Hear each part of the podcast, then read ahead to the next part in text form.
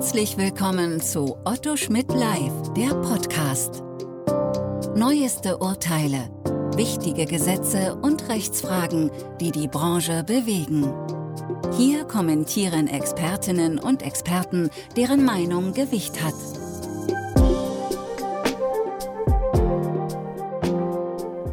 Herzlich willkommen zu einer neuen Episode des Arbeitsrecht Podcast aus dem Verlag Dr. Otto Schmidt. Mein Name ist Petra Rölfing. Schön, dass Sie bei uns reinhören. Das Arbeitsrecht ist, Sie werden es wissen, sehr stark durch die Rechtsprechung geprägt. Und bei den vielen Entscheidungen ist es nicht leicht, die Übersicht zu behalten. Als Schriftleiterin der Zeitschrift Arbeitsrechtsberater spreche ich da aus eigener, teils leidvoller Erfahrung. Welche Entscheidungen aus den vergangenen Monaten muss man aber unbedingt kennen? Und gab es 2020 Highlights, Tiefpunkte oder Trends? Auf diese Fragen hat einer ganz bestimmt Antworten, behaupte ich einmal. Unser Experte, der langjährige Fachanwalt für Arbeitsrecht, Dr. Wienhold Schulte aus Münster. Herzlich willkommen, Herr Dr. Schulte. Vielen Dank, Frau Rülfing. Ähm, ja, zu viel der Ehre, aber wir versuchen es einfach mal.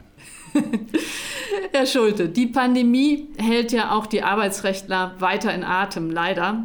Von daher interessiert mich als erstes, gibt es schon wichtige Corona-Entscheidungen, die man kennen sollte?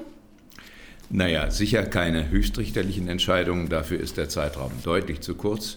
Ähm, es gibt auch ähm, vereinzelt Entscheidungen zu Fragen, die wir in der Praxis äh, laufend auf den Tisch bekommen. Und äh, da gibt es in der Tat äh, zwei Entscheidungen, die uns da vielleicht äh, etwas Orientierung geben, wenngleich man sagen muss, es sind erstinstanzliche Entscheidungen und die mhm. haben dann auch sehr äh, spezielle äh, Fallgestaltungen äh, zu entscheiden gehabt. Aber sie können eine gewisse Leitlinie bilden, ja. Ja, dann sollten wir sie uns auf jeden Fall einmal kurz angucken. Ja, gerne. Da gibt es eine Entscheidung des Arbeitsgerichts Stuttgart vom 22.10.2020 und äh, das ist auch ein Arbeitsrechtsberater gleich im ersten Heft, wie Sie ja sicher wissen, ähm, ja. auf Seite 8 zu finden. ähm, äh, und der Arbeitgeber hatte dort eine außerordentlich fristlose betriebsbedingte Änderungskündigung ausgesprochen, um Kurzarbeit einzuführen. Äh, dieses Thema haben wir schon im Frühjahr mal ähm, ventiliert und äh, da gab es auch ein paar Meinungsäußerungen dazu. Ähm, und wir waren eigentlich, also ich äh, muss dazu sagen, ich war ziemlich skeptisch, ob das äh, klappen könnte. Allerdings haben wir das dann auch nicht weiter vertieft, wie das halt so ist. Dann kommen andere Praxisprobleme auf den Tisch. Und in der ersten, äh, im ersten Lockdown waren äh, die Menschen äh, ja auch äh, alle sehr geschockt und auch mhm. bereit, Kurzarbeit ohne irgendwelche einseitigen Arbeitgebermaßnahmen zu akzeptieren. Also diese außerordentlich fristlose Änderungskündigung ist ja nur dann äh, ins Gespräch gekommen, wenn Arbeitnehmer sich geweigert haben, über, äh, ja. Kurzarbeit äh, einvernehmlich einzuführen, denn wir brauchen eine Rechtsgrundlage und wenn es keine Betriebsvereinbarung gibt und keine tarifliche Regelung, bleibt ja nur die einzelvertragliche Vereinbarung. Ja, im Moment diskutieren wir ja mehr die andere Konstellation, äh, der Anspruch auf Homeoffice bleibt dahingestellt, wie praxisrelevant das wirklich ist. Aber das Arbeitsgericht Stuttgart hat auf jeden Fall da einen möglichen Weg aufgezeigt. Ich weiß, Herr Lunk im Arbeitsrechtsberater, liebe Grüße, der hat davor gewarnt, diese Entscheidung zu verallgemeinern. Äh, können Sie das nachvollziehen? Das kann man nur bestätigen. Also ähm, die Entscheidung, wenn man sie sich anschaut, ist natürlich schon in gewisser Hinsicht äh, speziell. Also man kann den Text ja auf der Homepage des Arbeitsgerichts Stuttgart runterladen und äh, da findet man das Kündigungsschreiben, das sehr bemerkenswert ist.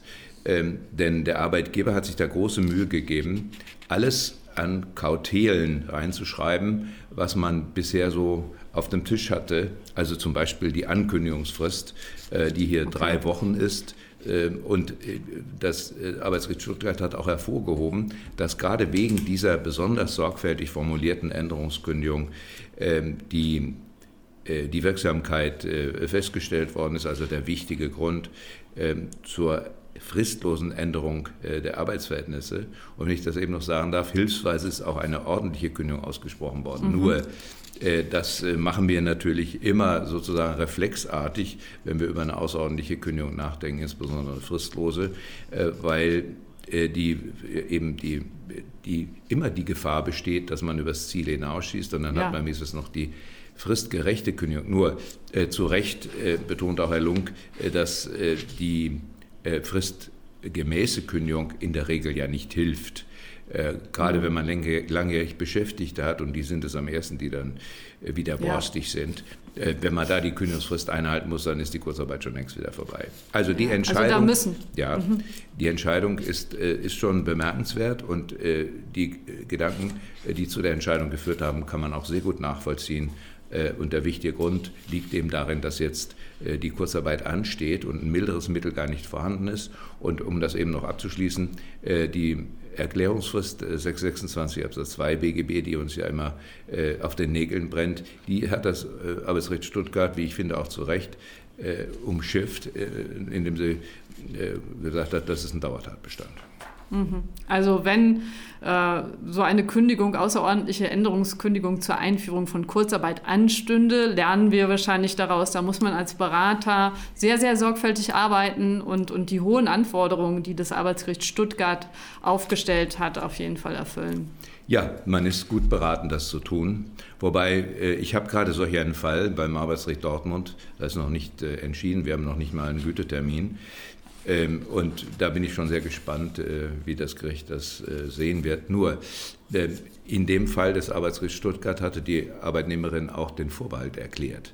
Und in meinem Fall ist das auch so. Mhm. Und dann ist natürlich schon mal ein bisschen die Luft raus, denn wenn die Entscheidung ergeht, ist vielleicht die Kurzarbeit hoffentlich jedenfalls längst ja, Geschichte. Das, das hoffen wir alle, zumindest im Hinblick auf Corona-Kurzarbeit. Welche weiteren Entscheidungen sollte man vielleicht noch im Blick haben? Ist Ihnen noch was aufgefallen zum Thema Corona? Naja, da gibt es ja eben diese Entscheidung des Arbeitsgerichts Siegburg vom 16.12. Äh, in einem einstweiligen Verfügungsverfahren, 4GA 18 aus 20. Ähm, und die haben Sie im Verlag ja auch veröffentlicht. Ähm, da ging es um die Frage, ob sich jemand gegen eine Anordnung äh, zur Wehr setzen kann, eine Mund-Nase-Bedeckung zu tragen. Der Arbeitgeber hatte sogar offen gelassen, ob ähm, der Kläger, der da bei der, einer Verwaltung, Verwaltungsmitarbeiter im Rathaus beschäftigt war, eine Maske tragen will oder ein Gesichtsvisier. Wobei wir, mhm. glaube ich, äh, ich bin ja kein Fachmann, aber die Fachleute sagen, dieses Gesichtsvisier taucht ja nichts. Also ähm, ja, aber das hatte selbst. Die Aerosole kommen rechts und links wahrscheinlich doch raus, haben ja. wir gelernt. Ne? Ja. Mhm. ja, also selbst das hatte man ihm eröffnet und auch das hat mhm. er abgelehnt. Und äh, dann hat ihm, das ist immerhin bemerkenswert, Arbeitsgerichte sind ja, was äh, einstweilige Verfügungen angeht, ziemlich zurückhaltend. Selbst das hat das Arbeitsgericht Siegburg äh, entschieden und gesagt, sowohl Mund-Nase-Bedeckung wie Gesichtsvisier müssen äh, getragen werden werden. Dafür gibt es gute Gründe und es gibt keinen Grund, mhm. den der Arbeitnehmer hier vorgetragen hatte, warum er äh, insoweit äh, keine solche Schutzmaßnahmen ergreifen will. Er hat einen Attest vorgelegt, da hat ihm das Arbeitsgericht Siegburg mhm. gesagt, in dem Attest steht ja nichts drin, keine einzige Begründung. Also wenn man schon mhm. sowas macht, muss man es auch vom Arzt begründen lassen und sagen, permanente Atemnot kippt ja. eigentlich gleich um, wenn er ja. nicht jetzt endlich mal atmet. Wobei beim Gesichtsvisier ist das ja. praktisch ja auch kaum vorstellbar, dass da jemand nicht genug Luft bekommt. Hm. Von daher bestimmt eine Entscheidung, ähm, die, die wir auch ähm, unterschreiben würden. Ne? In jedem Fall. Ja. Es sei denn, man ist, äh, gehört zu dieser Gruppe der Corona-Leugner. Ja, da gehören ja, wir zum Glück. Ja, nicht. Nein, nein. nein, nein. Äh, gibt es sonst noch was oder naja, wollen wir uns. Die Frage, ja, die Frage ist natürlich ähm, die Gremien, die tagen. Ne? Wir haben das ja auch ah, ja. dauernd auf dem Tisch. Ähm, wir sollen ja jeden Kontakt vermeiden und das gilt natürlich auch für die Gremien, Betriebsrat, Gesamtbetriebsrat und äh, vielleicht auch für Aufsichtsratssitzungen, an denen Arbeitnehmervertreter beteiligt sind. Also überhaupt äh, alle äh, Sitzungen, bei denen Menschen äh, in echt sozusagen zusammenkommen. Und mhm. die Möglichkeit, während der Corona-Pandemie nach 129 Absatz 1 BetterVG virtuelle Sitzungen stattfinden zu lassen, Videotelefonkonferenzen. Davon wird ja auch reichlich Gebrauch gemacht. Ähm, da gibt es eine Entscheidung des LRG Berlin-Brandenburg vom 24.08.2020. äh, auch die haben Sie ja, glaube ich, im Arbeitsrechtsberater und Frau Obertür hat ja dazu auch was äh, geschrieben. Ähm, ja. Also die, die Präsenzsitzungen sind ja äh, eher die Ausnahme, aber es gibt eben auch Situationen, und das war solche eine hier, äh, dass, äh, dass Wahlen stattfinden sollten. Also wenn mhm. normale Beschlussfassungen anstehen ähm, und Mitbestimmungstatbestände erörtert werden, das kann man natürlich auch bei einer Zoom-Konferenz machen. Aber bei Wahlen will man natürlich schon die Bewerberin oder den Bewerber live erleben. Und mhm. ähm, solche Sitzungen haben ja auch eine Eigendynamik. Ja. Und, äh, und die spielt natürlich gerade bei Wahlen auch eine große Rolle. Ich meine, wir haben es ja gerade live sozusagen erlebt äh, beim CDU-Parteitag, ja. auf dem die Kanzlerkandidaten gewählt worden sind. Also mh, hm, ja, äh, aber das, was so nebenher passiert und auch körpersprachlich, das teilt sich ja eben dann nicht mit. Also deshalb ja. kann man sehr gut verstehen, äh, dass, ähm, dass die, äh, die Möglichkeit, äh, Präsenzsitzungen in solchen Situationen stattfinden zu lassen, ähm, schon gute Gründe hat. Und das LRG Berlin-Brandenburg hat es ja auch so, auch in einem Einzelverfügungsverfahren ja. entschieden. Ich habe mich da im Nachgang noch gefragt, die Entscheidung ist ja vom, vom August letzten mhm. Jahres.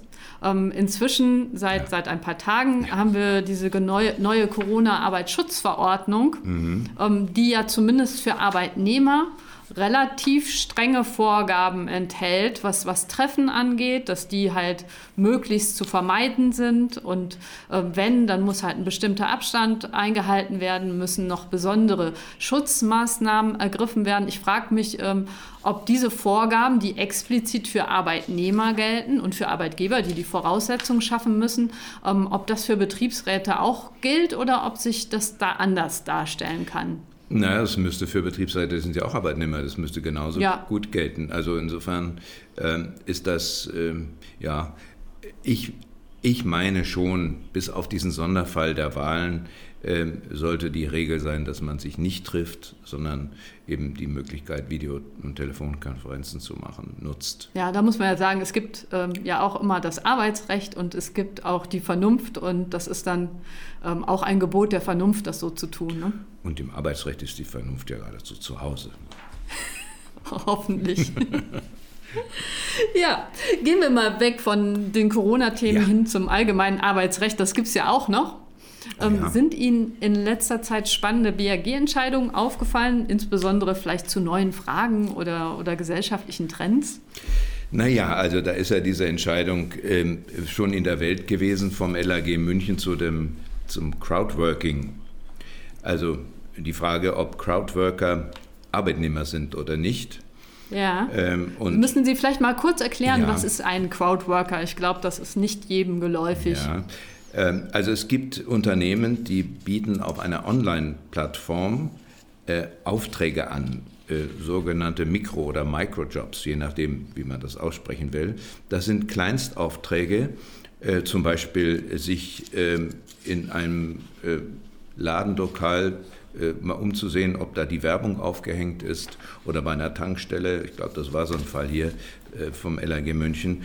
Ähm, einfach nachzuschauen, ob die Werbemaßnahmen so sind, wie sie das wie die Vertragspartner das vereinbart haben und ob man da irgendwas ändern muss oder einfach so kleinere Kontrollaufgaben, ähm, die man ratzfatz erledigen kann und dann kriegt man dafür Geld und damit mhm. war es das.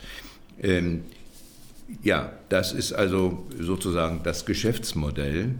Mhm. Äh, und das, äh, das LAG München hatte gesagt, nee, das sind regelmäßig keine Arbeitnehmer, weil äh, wenn man sich die Begründung mal anschaut, Entscheidung ist ja auch veröffentlicht, also vom 4.12.2019 bereits. Ne? Mhm. Das hat ja jetzt nicht so ganz große Aktualität gehabt damals, aber wenn man sich in die Begründung mal einliest, dann sieht man also das Anklicken, ne? man klickt auf der Plattform ja. so einen Job an und dann mhm. macht man das und dann teilt man das mit und damit auch, denke ich, online und das war's dann. Und das, Clickworker sagt ja, man ja deshalb ja, auch schon ja, mal. ne? das ist genau. guter Begriff. Mhm. Ja, ja. Und äh, das LAG München sagt dann, das sei kein dauerhaftes äh, Arbeitsverhältnis und äh, der wahre Geschäftsinhalt ähm, der komme durch die Basisvereinbarung äh, ja zustande, aber das sei keine, die bloße Übernahme von Einzelaufträgen sei kein Arbeitsverhältnis. Und das BAG hat dann eben in dieser Entscheidung vom 1.12., der 9. Senat, gesagt, nee, nee, äh, so sehen wir das nicht, äh, denn ähm, wenn jemand ähm, in solchem Rahmen tätig wird, dann gibt es da durchaus eine äh, Rechtsbeziehung, die unter 611a BGB, also die Beschreibung der Arbeitnehmereigenschaft, passen kann. Die persönliche Abhängigkeit ist da und, äh, und das, äh, der Auftraggeber kann die Zusammenarbeit über die äh, Online-Plattform so steuern, dass der Auftragnehmer, also dann der potenzielle Arbeitnehmer, seine Tätigkeiten nach Ort, Zeit mhm. und Inhalt nicht mehr freigestalten kann. Also wenn er zugeschlagen hat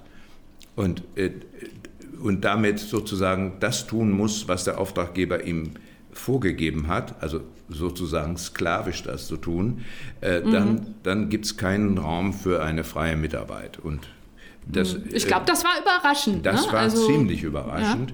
Ja. Ähm, ja. Aber ich sage mal so, da das überhaupt nicht, also es war überraschend klar, weil das LAG München hat das doch schon ziemlich äh, gut begründet, dass es mhm. eben genau andersrum sei.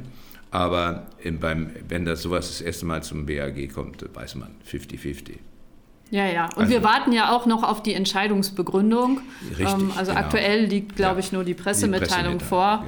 Da, da, darf man noch ja. mal gespannt sein, ja. wie das dann ähm, begründet ist. Ob, ob, es eine Einzelfallentscheidung ist, das finde ich nämlich auch noch schwer abzusehen. Ähm, ob diese besondere Konstellation halt das BAG zu diesem Ergebnis gebracht hat ähm, oder ob tatsächlich sich da eine allgemeine Rechtsprechungslinie abzeichnet und, und Crowdworker tatsächlich diese neue Arbeitsform halt künftig ähm, ja, wie, wie, wie normale Arbeitnehmer auch behandelt äh, werden müssen. Ja, zwei Dinge noch dazu. Das BAG hat nicht durchentschieden, sondern hat zurückverwiesen. Ah, das hat zurückverwiesen, ja. das stimmt. Mhm. Ja, also stimmt. von daher mhm. äh, ist das Deswegen war auch Leitsatz, Crowdworker ja. können, können, Arbeitnehmer genau. sein. Äh, in dem Fall wurde es nicht entschieden. Ja, ja. also da kann man die Entscheidung des LRG München abwarten. Es sei denn, ja. die Parteien vergleichen sich, sowas wird ja dann auch Hoffentlich nicht, mal. das ist ja, ja Hoffentlich nicht, nein. Für nein, nein. Äh ja. Und zweitens, wenn, wenn das ein Arbeitsverhältnis ist, glaube ich, geht das Geschäftsmodell in die Binsen. Wenn ja. So ja, ja, das, das glaube ich, das glaube ich auch, weil wenn man sieht, was diese Crowdworker bekommen, ähm, ist das schon, schon eher unter Mindestlohn. Ja, das ist ja, wenn Sie sich, ja, ja, ja, ja, sicher. Wenn man sich das mal anschaut, das ist eine ganz interessante Entscheidung und ist ja auch äh, ziemlich äh, lang, also die Begründung ist, ja. ist, ziemlich umfangreich, aber auch der, der, Sachverhalt ist schon sehr umfangreich. Also ähm, man kann sich da hochdienen, ne, von Level zu Level, wie so ein Computerspiel. Mhm. Ja, Wahnsinn. Ja, es ist also ein ziemlich ausgefuchstes Schöne neue Arbeitswelt, ja. ja. das kann man wohl sagen. Genau. Statusfragen, Herr Schulte, stellen ja. sich ja auch immer wieder bei Geschäftsführern. Ne, ja. Gibt es denn aus diesem Bereich aktuelle Entscheidungen, die man im Blick haben sollte? Oh ja, da gibt es eine Entscheidung zu den Kündigungsfristen, äh, die mhm. sehr interessant ist, weil, äh, weil sie abweicht von der Rechtsprechung des BGH. Okay. Ja, der BGH hat ja, äh, sage ich einfach mal so, nach meiner Beobachtung, in den vergangenen Jahren, das ist ja schon äh, ziemlich ausgeprägt, Jahrzehnte so, äh, die, die sogenannten Fremdgeschäftsführer, also die nicht bestimmenden Einfluss auf die Gesellschaft haben, ähm, den Arbeitnehmerverhältnissen angenähert, zumindest den Arbeitnehmerähnlichen. Also wenn man das mhm. betrachtet und der, und der EuGH, siehe Danosa, ähm, hat ja sogar den Sonderkündigungsschutz äh, für Geschäftsführeranstellungsverhältnisse äh, etabliert. Ähm, mhm. Also ähm, so, und deshalb das Erste, was, das, was der BGH gemacht hat, war, ähm, die Kündigungsfristen analog 622 zu bestimmen. Ja. ja. Also man muss ja sagen. Also diese gestaffelten für Arbeitsverhältnisse, genau, wenn man es gerade vor Augen hat. Ja, mhm. genau. Also äh, gemessen an der Dauer der Beschäftigung mhm. steigen die Kündigungsfristen an, Monat für Monat. Ähm, das gilt für viele Geschäftsführerverträge schon deshalb nicht, weil sie befristet abgeschlossen werden. Insbesondere in Konzernunternehmen äh, äh, werden ja durchweg befristete mhm. Geschäftsführeranstellungsverträge abgeschlossen. Und während der Befristung äh, wird ja die Kündigung nicht vereinbart. Das wäre sozusagen eine doppelte Belastung der Geschäftsführer. Also da schließt man befristete Verträge ab und dann spielen die Kündigungsfristen ja keine Rolle. So, erstmal ja. das vorab, so zum Sortieren. Mhm. Und in den anderen Fällen, vielfach im Mittelstand, werden eben auch die Kündigungsfristen vereinbart. Also da findet man Kündigungsfristen von sechs Monaten oder einem Jahr oder Quartal. Die sind ja dispositiv, Die dann ist das ja auch genau. geklärt. Genau. Ja, ja, genau. Mhm. Und, und niemand äh, verdingt sich als Geschäftsführer irgendwo und äh, akzeptiert eine Monatsfrist. Also ja. Na, also da kann man ja nicht vernünftig arbeiten. Man nee, hat, genau. ja, hat ja hoffentlich eine Idee, wenn man sowas macht. ähm, ja, genau. also das BAG hat das jetzt umgestellt und hat gesagt, 622 analog geht nicht. Es gibt keine Regelungslücke. Wir kennen ja von Larenz Methodenlehre, dass die Analogie unter mhm. anderem eine, äh, eine unbewusste Regelungslücke des Gesetzgebers voraussetzt. Und, äh, ja. und, das BAG sagt, nee, nee, die Regelungslücke gibt es nicht, denn der 622 ist ja, wie wir wissen, europarechtswidrige ähm, äh, Nichtanrechnung der Zeit vor 25. Lebensjahr. Ja, also der ja. Gesetzgeber mhm. hat das ja Gott sei Dank immer jetzt mal repariert, ich glaube 19 oder so. Ich weiß nicht nach Lange, wie vielen Jahren. Das ist unglaublich. Aber gut. Ja, Wahnsinn. Ähm, aber immerhin. Und da hat der Gesetzgeber ja das neu, nochmal neu geregelt und hätte die Chance gehabt, äh, wegzugehen, sozusagen nicht Arbeitnehmer, sondern ja. ähm, Dienstverpflichtete oder sowas. Hat er aber nicht gemacht ja. und da sagt das BAG, ah, okay. die Rechtsprechung des BAG, äh, des BGH ist nicht mehr, ähm, äh, kann nicht mehr angewandt werden, weil ja. äh, der BGH hat noch zur Gesetzesfassung der alten Gesetzesfassung seine mhm. Rechtsprechung entwickelt. Äh, okay. Ich sage mal so, äh, das ist natürlich ein feiner Trick, den, äh, den, der, äh, den der zweite Senat da angewandt hat. Ja. Ähm, ich will jetzt nicht sagen, äh, nee, ich sage nichts dazu. Ja. Ich will da ab und sagen zu. Sie. Ja, nein, ist alles gut. äh, nein, aber wenn die nämlich äh, die, die Begründung nicht gefunden hätten, dass das jetzt auf der Basis der Neufassung des 622 mm. BGB auch neu mm. zu beurteilen äh, gewesen wäre, äh, dann hätten die den großen Senat anrufen müssen. Ach so. Weil, ja, wenn ja. zwei oberste ja, Bundesgerichte ja, zur selben Frage mhm. unterschiedliche Auffassungen haben, dann können die nicht einfach voneinander abweichen. Es sei denn, sie hätten vorher beim BGH nachgefragt, ich weiß nicht, welcher Senat das da ist, ob mhm. der Senat an seiner entgegenstehenden Rechtsprechung festhält. Und dann hätten sie entscheiden können. Aber sonst wäre das eine Sache für den großen gemeinsamen Senat gewesen der Dann müssten halt jetzt, also Sie sagen ja schon, das ist vor allen Dingen für mittelständische Unternehmen äh, bedeutsam, da müsste man in der Geschäftsführerberatung wahrscheinlich sagen, achten Sie darauf, dass eine ordentliche Kündigungsfrist im Arbeitsvertrag, äh, im Dienstvertrag vereinbart ist. Ja. Ne? Ja. ja. Ähm, und genau. wobei, Sie haben sehr richtig gesagt, Arbeitsvertrag, weil die reden alle von ihrem Arbeitsvertrag. Ja. ja, ja. Und, und, die Steuerberater, die äh, da auch solche Verträge ganz mutig formulieren, mhm. ja, die, die sagen auch dauernd, das ist ein Arbeitsvertrag. Also wir wissen, das ist ein Dienstvertrag und äh, Sie haben völlig recht, man muss den, den, Unternehmen sagen, was wollt ihr eigentlich mit diesem Geschäftsführer? Was habt ihr, habt ihr mit dem vor? Braucht ihr da irgendjemanden, mhm. den ihr interimsmäßig beschäftigt, damit er einer Geschäftsführer ist und die Verantwortung hat? Oder wollt ihr mit jemandem etwas längere Zeit zusammenarbeiten und eine Perspektive entwickeln? Dann nehmt doch bitte ja. nicht so kurze Kündigungsfristen, denn die, ja. die 622 äh, Absatz 1 und die Grundkündigungsfrist ist sehr kurz, aber die anderen Fristen sind ja auch nicht so wahnsinnig lang.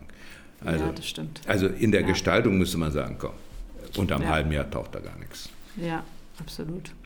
Was mir noch aufgefallen ist in den letzten Monaten, vor allen Dingen im Zusammenhang mit der Insolvenz von Air Berlin, da gab es ähm, doch recht wichtige Entscheidungen zur Massenentlassung, oder wie sehen Sie das? Ja, ja, klar.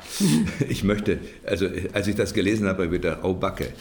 Ähm, also ich habe mich ich habe mich einmal geärgert und einmal habe ich mich gefreut. Geärgert habe ich mich, weil ich in dem Bereich vertreten habe, äh, äh sowohl Cockpit wie Kabine. Ähm, also ich habe Pilotinnen mhm. und Piloten und äh, Kabinenpersonal vertreten und die haben alle, nachdem die Entscheidung des LRG Düsseldorf und Berlin hat ja ähnlich entschieden, äh, durch waren und insbesondere auch die Frage des Betriebsübergangs geklärt war, keine Traute mehr. Also mhm. einige waren mhm. nicht rechtsschutzversichert, ähm, die wollten dann ja. auch nicht in die Instanzen gehen. Wir haben in erster Instanz verloren. Ich hätte gerne weitergemacht. Aber äh, das ist das eine. Ich habe mich geärgert, dass sie nicht weitergemacht haben, weil wir dann ja. gewonnen hätten, weil das alles in Düsseldorf war. Und mhm. da ist der Fall ja auch entschieden worden. Äh, ja. Und, und gefreut habe ich mich, dass ich äh, äh, da nicht auf der Gegenseite war, äh, denn die haben die Massenentlassungsanzeige beim, äh, bei der Agentur für Arbeit in Berlin-Nord, glaube ich, eingereicht, dem Sitz ja. des Unternehmens, weil sie gesagt haben, der gesamte Flugbetrieb wird von Berlin aus gesteuert und das ist der Betrieb. Es kommt ja immer auf den Betrieb an, nicht ja. auf das Unternehmen. Es kommt nicht da gibt es ja noch eine Pointe, wenn ja. ich die ja. direkt mal einwerfen darf. So ganz sicher waren die sich ja nicht, welche Arbeitsagentur örtlich zuständig war. Mhm. Und sie haben ja vorab angefragt. Mhm. Ähm, Arbeitsagentur mhm. Berlin, bist du zuständig? Und die haben gesagt, ja. Ja, das ist der, das ist, das ist der Clou an der Geschichte. Äh, und das hätte man wissen können dass die. Auskünfte einer solchen Behörde, das haben wir in anderen Zusammenhängen ja auch, wenn gefragt wird, äh, löst das eine Sperrzeit oder aus oder die Anfragen an die Bundesagentur für Arbeit kann man sich sparen, schlicht sparen, ja. weil die überhaupt ja. keine Relevanz hat. Vielleicht für ja. das sozialgerichtliche Verfahren, ja, hinterher. Vielleicht. Aber auch nur vielleicht. Also, äh, Sie haben völlig recht. Äh, das, das war ja eine kluge Idee, zu sagen, seid ihr zuständig. Aber die entscheiden das nicht. Mhm. Schlicht. Ja. Und das, das BAG sagt ja auch, ja. das interessiert uns doch nicht, was die da an falschen Auskünften erteilen. Wenn, wenn, ich jetzt, wenn ich jetzt mal Berater wäre, bin ich ja in der Praxis nicht, sondern ich, ich kümmere mich um Zeitschriften und solche mhm. Dinge. Ähm, könnte ich nicht einfach mal gucken, welche Arbeitsagenturen alle so in Betracht kommen und ich ja, ähm, mache es einfach mal überall? Ja, natürlich. so, dann bin ich auf der sicheren Seite. Ja, natürlich. Ja. Wir machen immer äh, Gürtel und Hosenträger. Ja. Ja, ja. ja. klar, sicher. Ja. Also ich hätte nicht so Mut gehabt, da mich äh, bei so einer heiklen Frage, vor allen Dingen, wenn man anfragt, zeigt man ja doch, dass man selbst unsicher ist. Ja, klar. Ja, und dann, ja. Äh, und es war ja so, das steht ja alles schön in der Entscheidung äh, vom 13.02., also fast ein Jahr alt, ähm, äh, des sechsten Senats äh, zu lesen. Ähm, äh, es gab ja durchaus diese Gestaltung, dass also zwar der Fernverkehr von Berlin aus gesteuert wurde, aber der Regionalverkehr von sogenannten Area Managern. Mhm. Ja, und da saß, äh, die saßen auch in Düsseldorf. Also ja. von Düsseldorf aus wurden, äh, das sind also einmal die, die Homebase, das ist der Stationierungsort, wo das liegende Personal den Dienst antritt. Und das war eben auch Düsseldorf. Es gab zwei Drehkreuze für die Air Berlin-Truppe, Berlin-Tegel und Düsseldorf. Ja, dann ja, da lag es doch nicht so doch, fern, ja, ne? Eben, da hätte man doch auf die ja. Idee kommen können. Aber gut, nachher ist man immer Ouch. klüger. Ja, und ich, ich, will auch gar nicht. Äh, und die ja. Area Manager, äh, die eben äh, den, den, den regulären Flugbetrieb auch mitgestaltet haben, die saßen eben da, wie der Name schon sagt, in der Area. Ja. ja. und da gab es ein Operations Manual Part A und ein, Organisationshandbuch und so weiter. Da stand das alles drin, äh, welche Verantwortung die haben und von wo aus das Flugpersonal eingesetzt wird. Da hätte man auf die Idee kommen können, dass das als Betrieb angesehen wird. Äh, zumal der Betrieb äh, ja auch sehr nach der Rechtsprechung des EuGH sehr weit gefasst wird. Ja. Also im Rahmen der, der, der MERL, der Massenentlassungsrichtlinie. Ne? Mhm. Also es sind zwar organisatorische Anforderungen, aber die sind nicht sehr hoch. Und ja. die Leitungsstruktur, die da äh, ist, die kann auch sehr flach sein. Also es lag das nicht hat das BAG ja, ja, das hat das BAG ja jetzt noch mal klargestellt im Massenentlassungsrecht gilt der Betriebsbegriff der, der, der EU, genau. der unionsrechtliche und nicht der nationale. Genau, also, und nicht der des ähm, Betriebsverfassungsrechts. Genau. Da hat er nämlich auch mit argumentiert. Ja, ja, ja. Und dann, dann wird es natürlich noch gefährlicher, ja. weil dann noch mehr Standorte im Prinzip äh, in Frage kommen. Ne? So ist es. Ja. ja. Und der, äh, noch ein kleiner Clou zum Schluss. Ähm, die, ähm, das BAG hat jetzt weitere Entscheidungen ausgesetzt weil nämlich ähm, der Insolvenzverwalter äh, Verfassungsbeschwerde erhoben hat. Okay. Ja, also das wird noch ein bisschen hängen. Das wird uns noch weiter das beschäftigen. Das wird uns beschäftigen, genau. Ja. Was uns auch schon äh, lange beschäftigt, ähm, ist das Urlaubsrecht. Also das hat ja doch in den letzten ähm, ein, zwei Jahren äh, massive Veränderungen erfahren. Und auch 2020 hat uns ähm, das Bundesarbeitsgericht und, und auch der EuGH, oder zumindest äh, liegen Sachen beim EuGH, also hat uns das ganz schön beschäftigt. können Sie da sagen, was, was vielleicht besonders wichtig ist? Naja, erstmal, wenn Sie die EuGH-Vorlagen ansprechen, da gibt es ja einige von, aber vielleicht äh, können wir das vielleicht nochmal äh, ansprechen. Also ähm, es gibt ja die Vorlage 9. Äh, Senat vom 29.09.2020, mhm. ähm, Vorinstanz LRG Düsseldorf, ähm, zur Frage, ob der Urlaubsanspruch der gesetzlichen Verjährung unterliegt. Ja. Ja, da kann man drüber nachdenken. Also ähm, ich meine, es hätte, und Herr Schiviole hat da, glaube ich, auch im Arbeitsrechtsberater die Entscheidung äh, äh, beschrieben und auch ja. kurz äh, die Konsequenzen auf, auferlegt, äh, aufgezeigt. Also die Frage, ob dem auf Arbeitgeber auch in diesem Zusammenhang die Mitwirkungspflicht auferlegt ist, zu sagen, sei vorsichtig, äh, da mhm. kann der Urlaub äh, verjähren. Also mhm. ähm, ja, das ist noch nicht ausgemacht, wie diese Frage ja, das, ja, äh, ja. ausgehen wird. Also äh, ich ehrlich gesagt, ich wagte auch keine Prognose.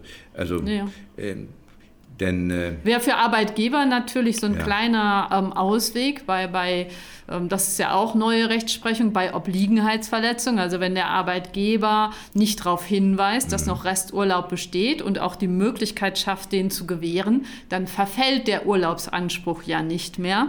Richtig. Kann und ja ähm, da, da, ist der let letzte mhm. Ausweg, Exit, wäre äh, Verjährung, wenn, ja. wenn, wenn die Verjährungsregeln dann greifen. Wenn Sie das streng dogmatisch betrachten, kann eine Verjährung überhaupt nicht greifen, denn solange der Anspruch nicht, äh, nicht fällig wird ja. Ah, oder ja. fällig werden kann, mhm. weil der Arbeitgeber mhm. nicht darauf hingewiesen hat, dass er, dass er verfallen kann, also dass er immer noch genommen werden kann, äh, kann er auch nicht verjähren. Also da gibt's. Ja, das spricht schon mal dagegen. Ja, ja. Und die Vorinstanz, äh, die, äh, die 10. Kammer des LRG Düsseldorf hat ja auch gesagt, nee, Verjährung ist nicht.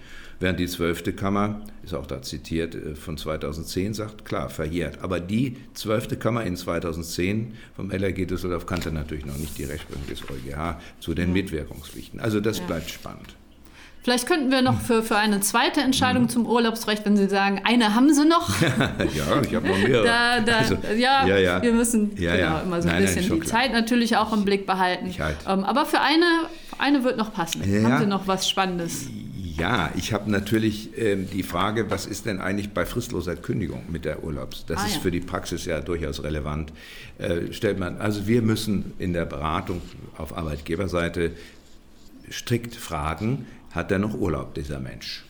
Und wenn, äh, dann soll er den Urlaub doch bitte schön jetzt nehmen, ähm, wenn man äh, fristlos, hilfsweise fristgemäß kündigt. Ja? Mhm.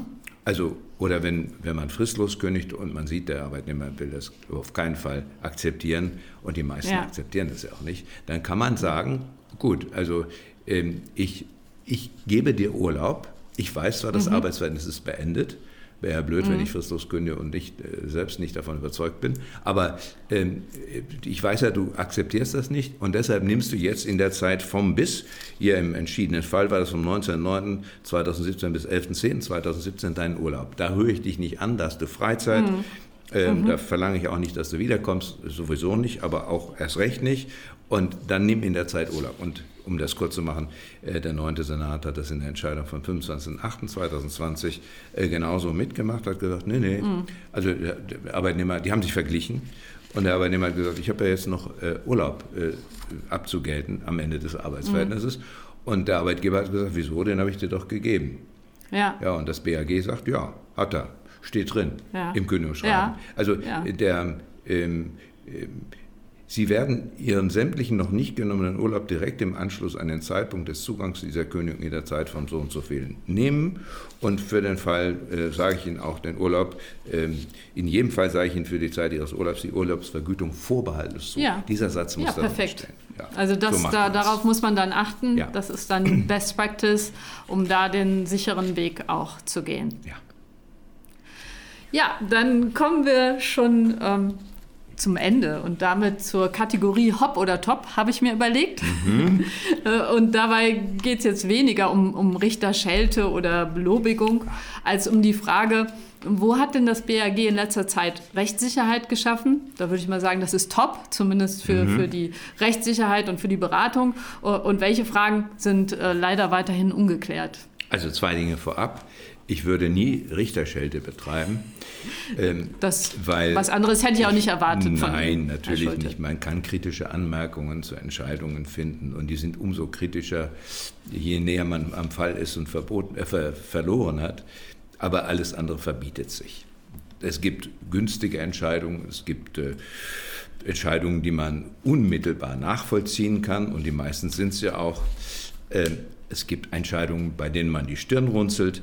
So, und Sie fragen ja danach, gibt es welche, bei denen man sozusagen ein ganz glattes Gesicht hat und sagt, ja, ja. so ist es. genau. Also da würde ich sagen, ähm, äh, Fußballfreunde wird es freuen, äh, wenn ich, ja, ja. Ähm, äh, denn der Status äh, der, äh, der befristeten Verträge mit Spielern, ich weiß nicht, ob das ja. für Spielerinnen auch zutrifft im bezahlten Frauenfußball, wahrscheinlich schon. Ähm, die, Befristung so hoch bezahlt hält. sind die meisten ja, ja glaube ich, noch nicht. Eben, ja, ja. Also die Begründung, ja. Äh, die sowohl ähm, das rheinland-pfälzische LRG, das war ja ein Fall von Herrn Müller, Torwart von, ehemaligen Torwart von Mainz, mhm. ähm, also Arbeitsgericht Mainz hat ja noch gesagt, nee, die Befristung ist kaputt. Ähm, und das LRG hat dann, wie in einer lesenswerten Entscheidung, wirklich lesenswert, äh, sich mal mit den Besonderheiten des bezahlten Fußballs, insbesondere in der ersten Liga, befasst und gesagt, das ist ja, ähm, äh, ja altrömisch beinahe. Das haben die nicht gesagt, aber so ähnlich klingt mhm. das, dass das ja. Belustigungsinteresse des Publikums äh, steht ja da im Vordergrund und nicht die Beschäftigung ja. der Fußballer. Und außerdem ja. will, das, will die Meute immer neue Leute sehen. Also deshalb muss man mhm. die befristen. Ich, ich fasse mhm. das sehr kurz. Und das BAG hat das ja dann auch bestätigt und hat gesagt, ja, ja, ähm, die, die, die Top-Leute da, das sind äh, genau wie Künstler, da gibt es ja auch diese. Entscheidungen zu den Schauspielern, also ähm, äh, die Befristung äh, der Rollen. Ähm, Besetzungen im Fernsehen ist ja auch ähm, wirksam und, äh, und die Fußballspieler sind es eben auch. Und die mhm. gehören zu diesem großen Geschäft dazu, zu diesem Showgeschäft Fußball. Und deshalb, ja. und das fand ich sehr erfrischend. Ja. Ähm, äh, was ähm, noch offen ist, ähm, um da vielleicht so eine Zwischenkategorie ja. einzufügen, ja. ist die Frage der Vorbeschäftigung. Ähm, mhm. Das BAG hatte ja da und da hätte man, ich hätte da äh, schon eher Sympathie dafür gehabt, zu sagen, gut, alles, was drei Jahre zurückliegt, mehr als drei Jahre zurückliegt, das ist nicht mehr Vorbeschäftigung. Das Bundesverfassungsgericht hat dann einen Strich durch die Rechnung gemacht, hat gesagt, nee, nee, also, ähm, und da, da fehlt mir die Kontur. Also wir ja. haben jetzt die Entscheidung, LAG Berlin-Brandenburg hat gesagt 17 Monate, äh, 17 Jahre und 6 Monate oder ja. 7 Monate oder sowas. Ja. Ähm, das ist, äh, das ist äh, schon äh, so extrem lang, dass man nicht mehr von der Beschäftigung fest, äh, reden kann. Ich glaube, das mhm. hält nicht. Die Entscheidung ist auch nicht mhm. rechtskräftig. Äh, mhm. Und äh, ich glaube nicht, dass das BAG das hält, die Entscheidung. Ja. Ähm, wenn, nur wenn ich da noch einen Satz zu sagen darf. Das Bundesverfassungsgericht hat ja in, in dieser sehr lesenswerten Entscheidung gesagt, ja, wenn man die Gesamtlebenszeit so im Durchschnitt betrachtet von 40 mhm. Jahren, dann ähm, das Von 40 Jahren? Ja, 40 Jahre. In der Lebenszeit, Entschuldigung. Äh, Le äh, Arbeitsdauer. Ah, Arbeitszeit, ja. Leben und Arbeit ist das Gleiche. Ich ist das Gleiche. Manche schon, aber eigentlich eher nicht herrschende Meinung. Also, ja. ähm, also die Lebensarbeitszeit äh, ja. beträgt 40 Jahre. Mhm. Äh, Im Schnitt so, ne? bei uns ein bisschen weniger vielleicht, aber ähm, ja. die Frage ähm, äh, hat die, die Entwicklung dieser Entscheidung geht ja dahin zu sagen, ja, also äh, wenn man, wenn man diese Befristung zulässe oder diese, diese Vorbeschäftigung zulässe, dann müsste man also, äh, man will die Kettenbefristung nicht haben. Das mhm. ist ja mhm. der entscheidende Gesichtspunkt, warum man überhaupt ja. diese gesetzliche Regelung bei der sachgrundlosen Befristung eingeführt hat, dass man sagt, Vorbeschäftigung darf nicht sein, weil man dann sachgrundlose Befristungen aneinanderreihen könnte. Ja. ja. Und das ist auch übrigens ein Argument des LRG Berlin-Brandenburg. Die sagen, bei 17 Jahren kann man von Kettenbefristung mhm. nicht mehr reden. Und außerdem war das eine ganz andere, andersartige Beschäftigung. Also äh, ich will es kurz machen. Äh, die Entscheidung des Bundesverfassungsgerichts lässt Deutungen und Gestaltungen und alles Mögliche offen. Aber ja. die Grundrichtung, meine ich, da wäre so eine Orientierung an vielleicht 20 Jahren, so die Hälfte ja. der, der, der Lebensarbeitszeit. Ähm, ähm, ne, wer so. Dass man da weiß, dass man dann, ja, dass man dann safe ist ja. als Arbeitgeber. Ja. Äh, da muss man ja überhaupt mal die Unterlagen auch so, muss man ja so rein praktisch, ne? in einem großen Konzern äh, müssen sie 20 Jahre dann ähm, die Unterlagen aufbewahren und nachgucken, ob der irgendwann einmal da gearbeitet hat. Bei Frauen kann das, äh, bei Männern natürlich inzwischen auch, mhm. ähm, aber dann kann der Name sich ja auch nochmal geändert haben. Also ich, ich stelle mir das gar nicht so leicht vor. Das ist detektivische Arbeit. Also wir haben das in Konzernberatungen äh, schon häufig festgestellt. Es gibt zig Betriebsübergänge. Äh, die, die Firmennamen haben sich geändert. Auguste Victoria ist schon lange ja. nicht mehr Auguste Victoria, sondern heißt irgendwie äh, Internet AG oder was der Teufel wie. Also mhm. äh, mhm. da muss man wirklich äh, richtig ja. wie ein Detektiv arbeiten, um das rauszukriegen. Also wenn man da, äh, äh, es geht ja um die Frage, was wünscht man sich? Also ich wünsche mir ein bisschen mehr Konturen. Also das, wenn ich noch auf die Befristung zurückgehen darf, die Befristung hat ja diese, diese Ampel, also bei der Kettenbefristung, ja. ne? da sind wir ja, ja auch. Eigentlich, eigentlich ja. in dem Generalthema Kettenbefristung. Da gibt es ja, so eine Ampellösung, die das BAG erfunden hat. Äh, sowas ähnliches könnte man doch auch bei der Vorbeschäftigung machen. Also, ein also, bisschen mehr. Liebe BAG-Richter ja. in Erfurt. Ein bisschen mehr Konturen. Äh, wir wünschen uns eine Ampel. ja. Genau. So. Jetzt haben wir aber noch, äh, so, so, Sie haben ja gesagt, Zwischenkategorie. Ja. Also ja. gibt es dann doch auch noch äh, die Hop, Hop-Kategorie. Ja. was fällt Ihnen da ein? Die Baustelle Betriebsübergang. Mhm. Also ähm, seit Christel Schmidt äh, haben wir ja da eine, oder eine offene Wunde, je nachdem, wie dramatisch man sich da ähm, äußern will. Also ja. es gibt immer wieder neue Entwicklungen im Betriebsübergang und zwar sowohl aus Erfurt äh, als auch aus Luxemburg. Ähm, wenn Sie nur an diese äh, Busgeschichte denken. Ja, vom EuGH jetzt. Nahverkehr, mhm. ja, ja, genau. Äh, und was ist Betriebsteil und was ist Auftragsnachfolge? Äh, und Klarenberg hat ja auch nochmal so einen Einschnitt geschaffen. Also wir haben immer wieder neue Varianten und und dadurch äh, werden alte Gewissheiten plötzlich überhaupt nicht mehr relevant. Ähm, und das ist alles sehr unbefriedigend. Äh, ich weiß nur, ich habe keine Lösung, ich habe auch keine, äh, ich habe auch keine Schelte zu üben. Die, ja. die, Fälle sind eben immer sehr schwierig. Und, ja. und es ist natürlich klar, wir Berater versuchen ja auf der Basis der bisherigen Rechtsprechung, sowohl EuGH wie BAG, ähm, einen Weg zu finden, wie man den Betriebsübergang vermeidet. Ja. ja. also durch Gestaltung und nicht durch Umgehung. Wir Mandanten mhm. fragen immer, wie können wir das umgehen? Und unsere Standardantwort mhm. ist gar nicht, weil Umgehung ist eben unwirksam. Wir müssen uns so gestalten, dass kein Betriebsübergang stattfinden kann. Ja. Ich denke, es hat damit zu tun, dass wie Hase und Igel immer der Wettlauf äh, ja. stattfindet, wie können wir den Betriebsübergang vermeiden. Also das, das, ist hört, eine offene, das ist eine offene mhm. Stelle.